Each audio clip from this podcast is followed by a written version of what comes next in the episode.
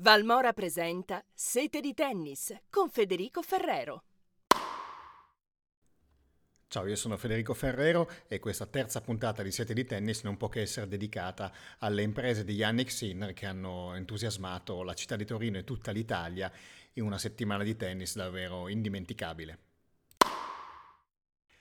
stata una settimana molto stancante e non soltanto per i giocatori impegnati nella competizione e ovviamente ha trascinato l'entusiasmo eh, legato ai match di Yannick Sinner che ha disputato una fase a gironi fantastica, ha vinto tutte e tre le sue partite e poi ci torniamo anche su una di queste vittorie, quella su Holger Rune, che ha poi determinato anche l'incrocio in finale con Novak Djokovic. Credo che questo torneo verrà ricordato anzitutto perché segna l'esplosione definitiva del fenomeno Yannick Sinner. Chi ama il tennis eh, lo conosce, lo segue fin dai tempi in cui nel 2019 si era giudicato le Next Gen Finals che si giocavano ai tempi a Milano. Ebbene, adesso il grande pubblico ha scoperto Sinner, ehm, si è appassionato, riappassionato a questo sport. Eh, di Sinner si parlava veramente dappertutto in questi giorni. Io il più possibile ho girato a piedi con i mezzi pubblici intorno al palazzetto e non solo per le vie di Torino, nel centro Ebbene, si respirava un'atmosfera che per questo sport eh, è sostanzialmente nuova, nel senso che chi ha vissuto la precedente comincia ad avere una certa età. Cominciamo proprio con il paragonare eh, e fare un ragionamento sulle due sfide che si sono giocate in settimana tra Novak Djokovic e Yannick Sinner. Beh,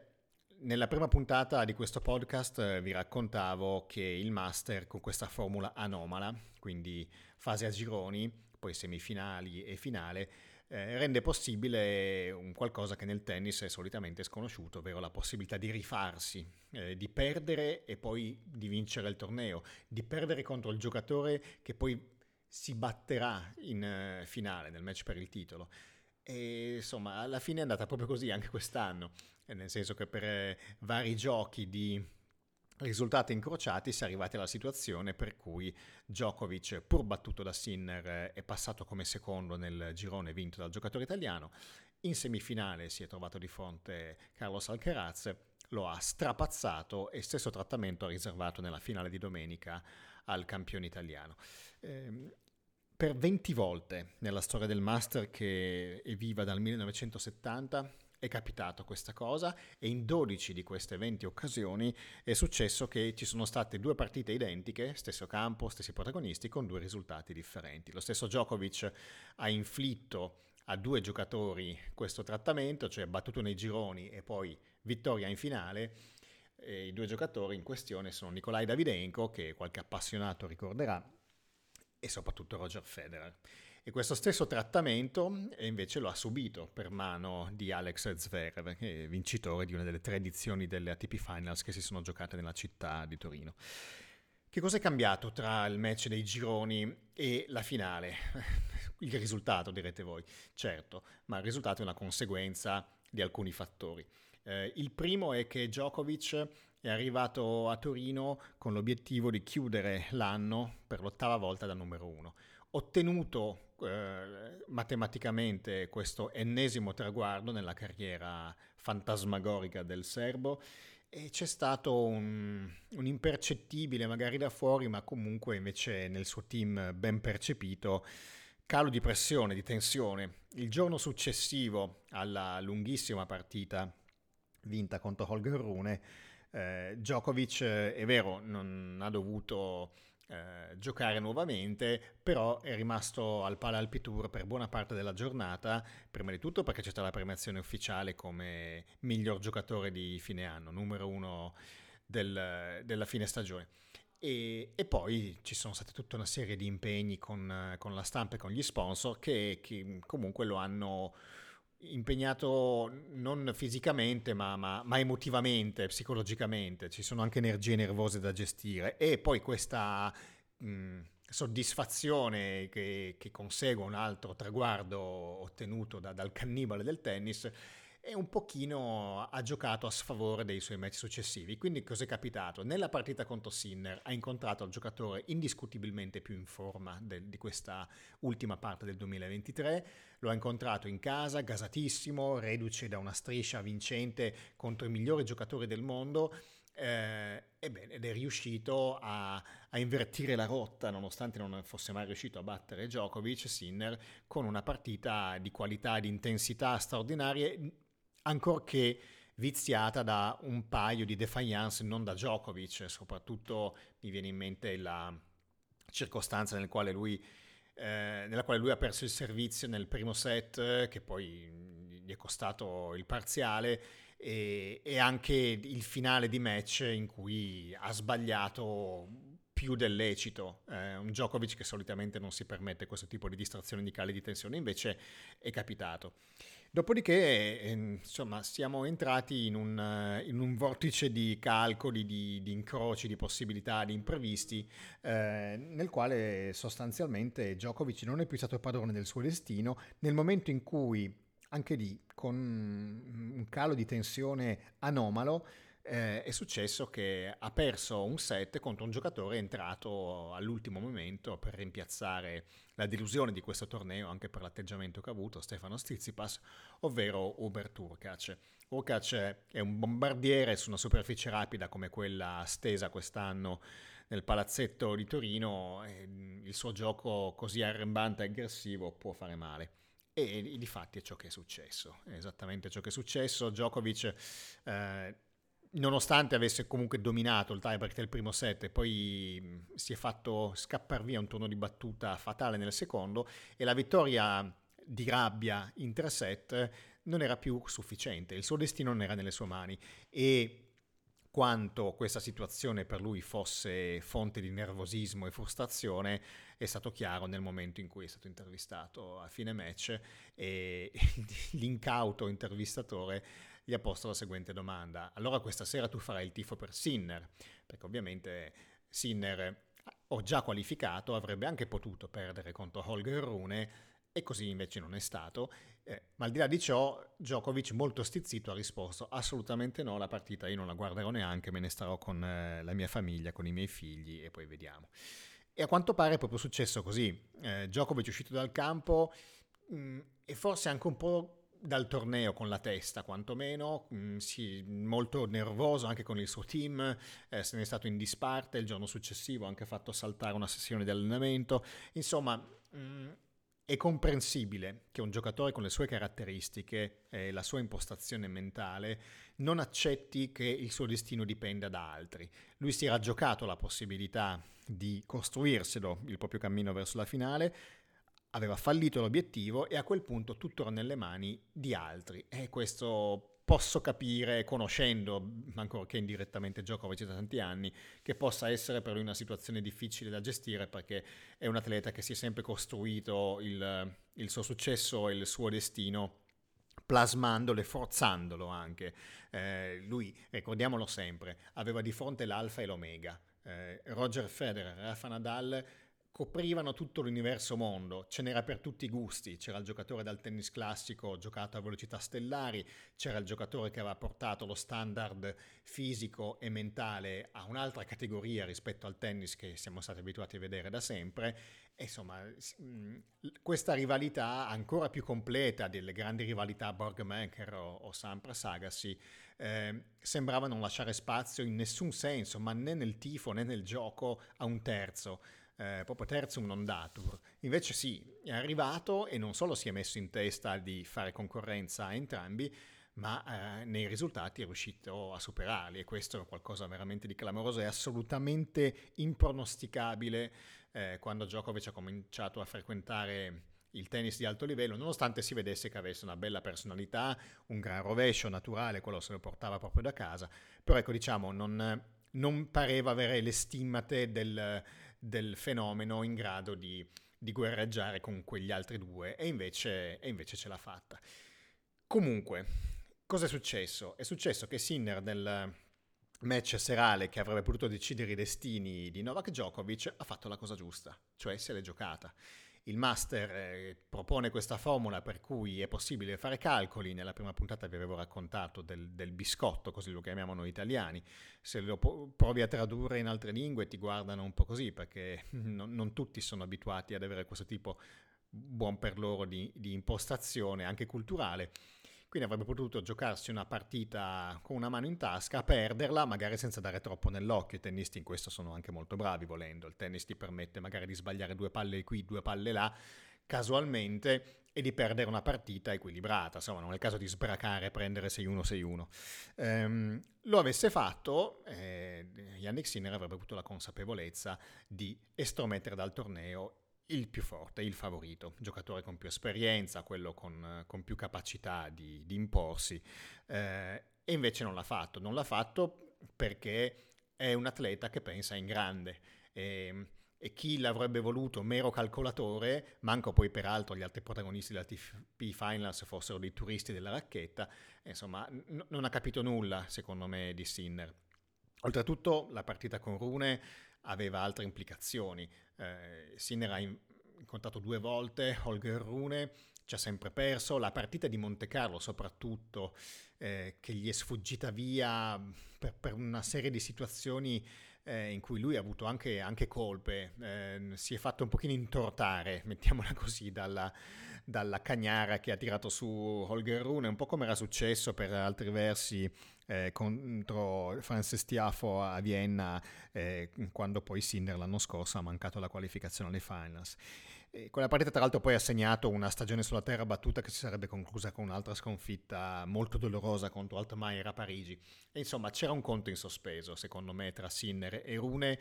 due giocatori che sono destinati a, ad affrontarsi tante altre volte nel circuito, in finali importanti, un giocatore come Rune che ha avuto tante difficoltà dovute anche a un malanno piuttosto grave alla schiena, ma che sembra aver ritrovato la salute in queste ultime settimane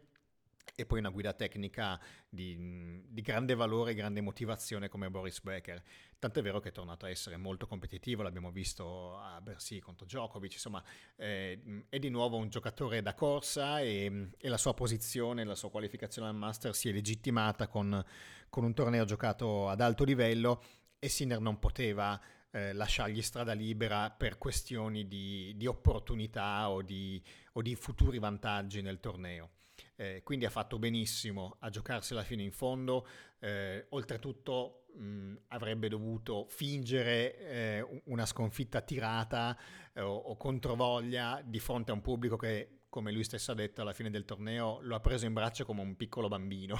eh, e sarebbe stato un tradimento dei, dei suoi valori e eh, di tutti quelli che mh, lo hanno sostenuto in, in, questi giorni con un calore eh, che la città di Torino non è abituatissima a vivere, eh, soprattutto quando si parla di tennis. Quindi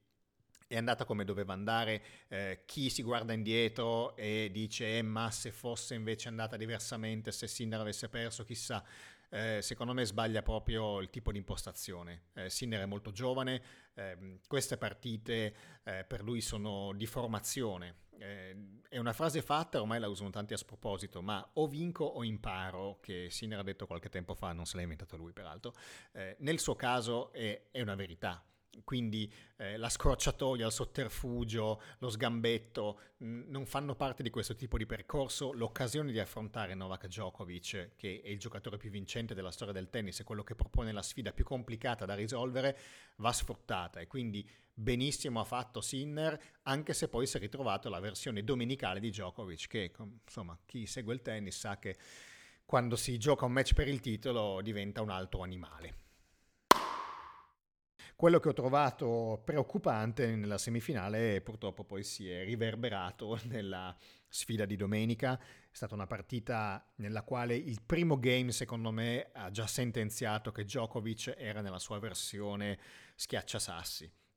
Praticamente non ha fatto giocare Sinner e ha servito con un mix di percentuali e rischio che non è da lui. Cioè, Djokovic è comunque un tennista che ha costruito la sua carriera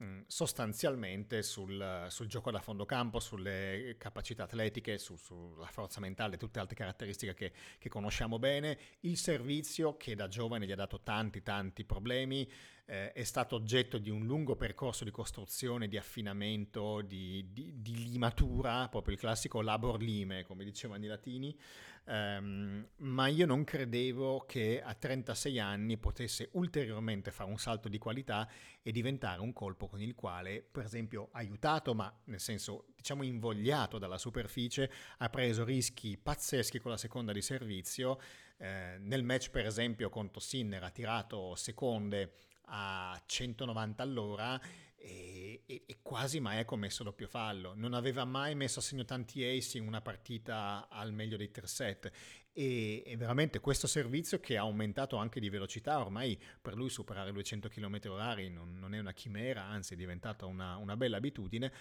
è un colpo sul quale lui può costruire veramente la sua ultima, che non si sa quanto sia lunga ancora, ma promette di esserlo, fase della carriera, perché con un servizio del genere anche se superfici che premiano meno un colpo di inizio gioco violento, eh beh, può sicuramente abbreviare gli scambi e quindi preservare le sue energie che fatalmente con, con gli anni che passano andranno un pochino a prosciugarsi. Eh, comunque di, di, cenni di cedimento, di, di, di, segni della vecchiaia nella finale non, non se ne sono visti. Eh, Djokovic ha, ha, messo in campo una prestazione deprimente, ecco così la, la vorrei giudicare e, e, e commentare. Eh, Sinner è vero, era stanco, aveva le gambe un po' pesanti, non era brillante come lo è stato nel resto della settimana, eh, ma credo che abbia anche avuto la consapevolezza di avere di fronte quel muro che invece nei gironi eh, aveva avuto la, l'intuizione di poter sgretolare. E invece nella finale di domenica non c'era alcuna possibilità per lui. Mh, mm, si è lasciato anche un po' investire da, da, da questa furia di Djokovic che giustamente ha fatto ciò che un grande stratega quale lui insomma, fa in situazioni del genere, individua il colpo che si fa un po' più fragile nel giocatore che, che, che ha dei dubbi, che ha delle incertezze e lo martella. E se avete visto la finale non, non ho bisogno di dirvi qual è questo colpo. È dal lato del dritto che Sinner ha sbagliato di più, ha ceduto più campo. Ci sono anche due dritti che probabilmente sono rimasti nel, negli occhi e nella mente di chi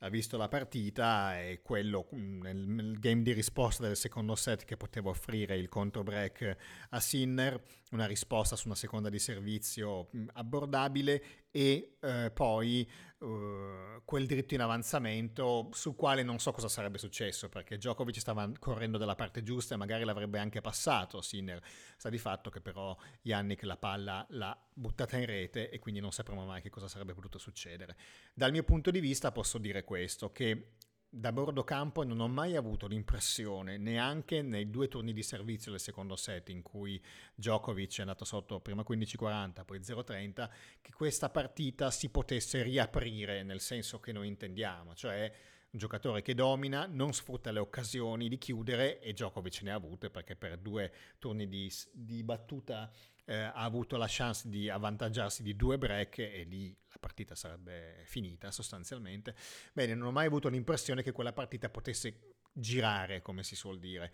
Semmai si sarebbe potuta allungare, ma la spietatezza agonistica di Djokovic di domenica mi è sembrata veramente inarrivabile, pur per un Sinner che con tutto quello che gli era rimasto in termini di energie fisiche e nervose, si è speso fino all'ultimo per non uscire dal match, ma di più non, è riuscito a fare. In definitiva, credo che questa edizione di Torino sia stata un enorme successo e davvero non importa per la finale. Non che vincere o perdere sia la stessa cosa, ma eh, ciò che contava era eh, una dichiarazione di intenti per il futuro. Eh, Sinner si è stabilito tra i primissimi del mondo, il prossimo anno, eh, condizione fisica permettendo, è quello che dice di, di, di, di voler affinare ulteriormente per, per, non scoppiare al quinto set o comunque nei, nei tornei slam che sono sul formato 3 su 5, ebbene se, se ci sarà questo tipo, e io non ho dubbi, di eh, attenzione ulteriore, Sinner farà parte di quel microgruppo di favoriti in ogni torneo, compresi i grandi appuntamenti, Australian Open, Roland Garros, Wimbledon e US Open. Prossimo anno anche stagione di Olimpiadi, quindi ci sarà un, un risultato in più da ottenere, al quale peraltro Novak Djokovic tiene particolarmente perché è l'unico torneo che deve ancora vincere. eh, e credo che Sinner insomma abbia delle grandi chance di puntare ad almeno uno dei, dei grandi titoli della stagione 2024 e al di là del fatto che il 2023 non è ancora finito perché eh, questa stagione infinita del tennis propone ancora le finali di Davis a Malaga, ma io penso che mh, questa settimana di tennis di Torino abbia eh, sancito definitivamente la maturità di Sinner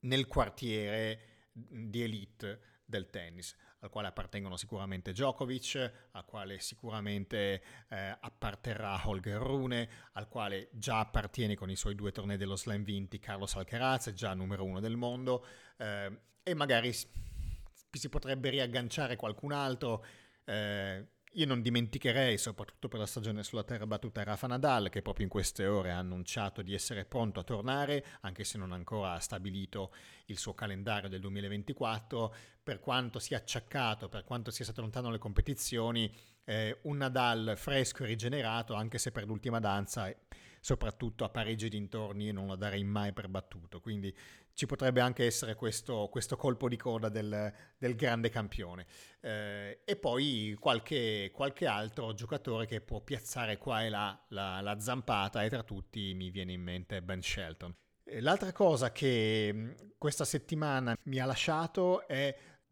e non lo dico per partigianeria essendo io piemontese, la mm, certezza che Torino è una città ideale per un torneo come questo. Il Master è un unicum, eh, è, un, è, un, torneo tra virgolette a inviti, nel senso che, che, vengono qualificati soltanto gli otto migliori giocatori della stagione, è un torneo a gironi, non eliminazione diretta, ha un suo formato, ha una sua dinamica eh, che ha bisogno anche di un contesto eh, un po' di elite, non eh, snobistico, di elite, sono due cose diverse secondo me. E credo che Torino in questa terza edizione sia maturata anche da questo punto di vista, eh, che sia riuscita, vabbè nel primo anno c'erano tante limitazioni per via del Covid quindi non lo giudicherei, eh, l'anno scorso c'è stata l'illusione di poter vedere un giocatore italiano impegnato, invece poi così non è stato eh, poteva essere Sinner, eh, quest'anno invece la certezza è arrivata abbastanza presto e soprattutto poi c'è stato questo cammino entusiasmante di Yannick fino alla finale, eh, ma intorno al torneo si è costruita un, già una piccola tradizione eh, e la gente si è abituata eh, a vedere il tennis un po' dappertutto, a sentire parlare di tennis, anche in Piazza Castello ci sono stati continui eventi eh, che in un modo o nell'altro trattavano di palline e racchette e tutto il mondo che circola intorno allo sport del nostro cuore. Ebbene, io mi auguro vivamente che eh, la ridiscussione del contratto che scadrà eh, con l'edizione 2025 possa portare a un rinnovo. Ieri ci sono state timide aperture da parte del presidente della federazione. Um, lui ha parlato genericamente, si è voluto tenere sulla difensiva, di mantenere il torneo in Italia. Questo potrebbe anche significare che Torino non è l'unica città candidabile a questo tipo di, di, appuntamento, magari potrebbe restare a Torino anche dopo il 2025 per un paio di anni, così si vociferava, e poi della serie si vedrà, anche perché comunque in, indubitabilmente ci vuole un grande sforzo economico sia da parte del, del pubblico, quindi del governo, e delle sue emanazioni sportive, sia da parte del, dei privati che hanno creduto, credono e investono su questo appuntamento. Eh, però credo che a dispetto di altre località in cui il master eh, è stato comunque più dispersivo, anche perché appunto, non so, a Londra per esempio eh, era un evento importante ma non un evento clou, invece credo che la città di Torino sia della dimensione, del, dello spirito ideale per accogliere una manifestazione del genere. Quindi ovviamente il mio augurio è che il torneo rimanga sorvegliato dalla punta del Monviso che di tanto in tanto nelle giornate limpide si staglia all'orizzonte e anche dal Palalpi Tour si può ammirare.